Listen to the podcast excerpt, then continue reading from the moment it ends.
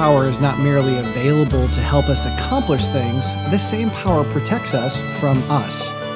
Welcome to Truth, Love, Parents, where we use God's Word to become intentional, premeditated parents. Here's your host, A.M. Brewster. What does it mean to parent in Christ? Last time we opened the Bible to learn what it means to be in Christ, and we learned that a parent in Christ has faith in Christ and peace in Christ, and we discussed the implications of those realities. Please listen to that episode if you missed it. Today we're going to see that parenting in Christ means two more wonderful and gracious truths. But before we do that, I want to thank Dave for making this episode possible. He is a monthly patron of the show because he's passionate about helping God's Word find its way into our homes. And I'm excited to say that already this year, we've been listened to in over 35 countries. And for that, we really should all be very thankful. And you can help this info make its way into new homes as well. The first thing you can do is to rate and review us on iTunes, and the second thing you can do is to recommend us on Facebook. The three R's, rate, review, and recommend, these connect us with searching parents so much easier using the world's technology and social media to do that. And of course, you, like Dave, can also become a monthly patron or simply give a one time gift.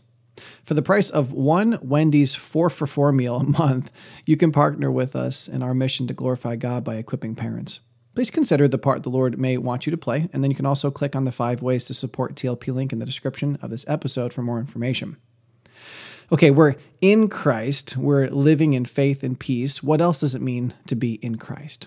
Well, number three, a parent in Christ has strength in Christ. Please consider these amazing promises.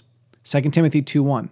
You then, my child, be strengthened by the grace that is in Christ Jesus. The source of our strength is the same thing that purchases us salvation and provides us peace. God's graciously bestowed on us the strength necessary for life and godliness, but it only comes through the grace that is in Christ. In Philemon 1 8, Paul is relying on this strength to confront Philemon. He says, Accordingly, though I am bold enough in Christ to command you to do what is required, then he goes on to say that he shouldn't have to command him and wants instead to just rely on Philemon doing the right thing. But the power of God gives us the boldness we need to live for Christ. Philippians 4:19 says, "And my God will supply every need of yours according to his riches in glory in Christ Jesus." This strength is not merely physiological strength, it's emotional, mental, and spiritual as well, but it's also physical, meaning that the God who owns the cattle on a thousand hills is able to provide all of our worldly needs according to his plan and purpose. You have everything you need, nothing you don't, and the power to glorify God with it. Philippians 4 7 reads, And the peace of God, which surpasses all understanding, will guard your hearts and your minds in Christ Jesus. This power is not merely available to help us accomplish things, the same power protects us from us. As we submit to God's truth, even when we're being tempted with anxiety, we can rejoice in the Lord, love the people in our lives, thankfully take everything to God in prayer, and think correctly because the peace of God guards our hearts in Christ. And I don't know about you, but this is so encouraging.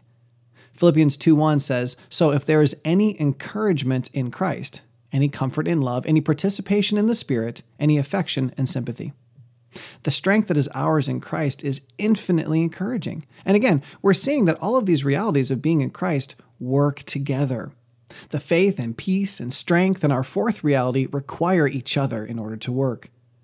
The Philippians 2 passage goes on to say So, if there is any encouragement in Christ, any comfort from love, any participation in the Spirit, any affection and sympathy, complete my joy by being of the same mind, having the same love, being in full accord and of one mind. The encouragement is that our faith produces peace with each other and in our homes. And how does this happen? From where does it come? 2 Corinthians 1:21 reads, "And it is God who establishes us with you in Christ and has anointed us." This strength is God's. It's not the pittance he shares with underbeings. It's God's ultimate universe creating power establishing us. Are you not encouraged? And it's this faith and peace and strength that allows us to realize the fourth reality of being in Christ. Number four, a parent in Christ obeys in Christ. Now, this is both obvious and yet very difficult. It's obvious because believing God is obeying God, living in peace with God, in ourselves and with others is obeying God. And embracing the lifestyle necessary to enjoy the strength of Christ is also obedience. And yet it's difficult because we're once again confronted by the reality that if I'm in Christ, I should be a new creature. Old things are passed away, and behold, all things have become new. My life should be different because Christ is in me and I'm in him. Let's consider Hebrews 3 12 through 19. Take care, brothers, lest there be in any of you an evil, unbelieving heart, leading you to fall away from the living God. The author is warning us to flee a disobedient life, and instead, verse 13 starts, But exhort one another every day, as long as it is called today, that none of you may be hardened by the deceitfulness of sin. And then he gives his reasoning.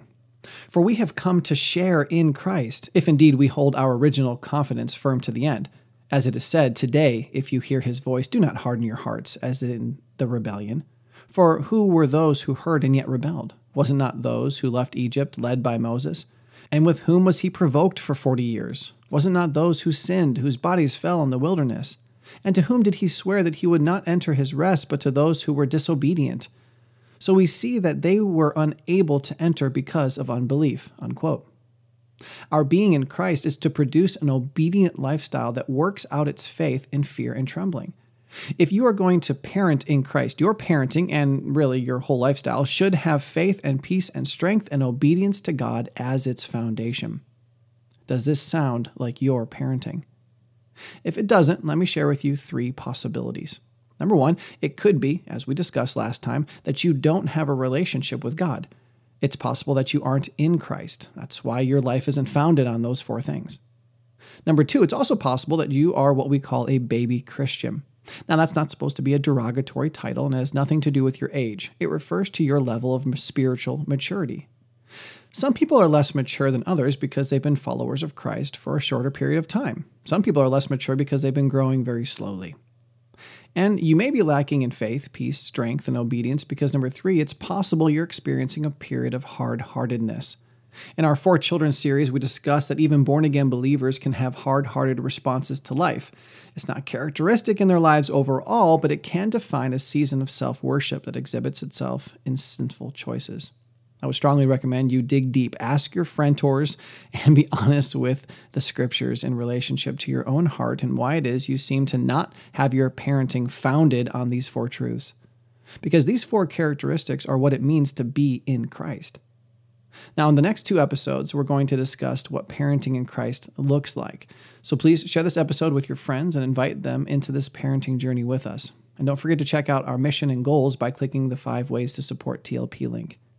And also, check us out on social media. We do our best to carefully curate articles and quotes that will strengthen your parenting and strengthen you in Christ. Because God wants you to be in Him.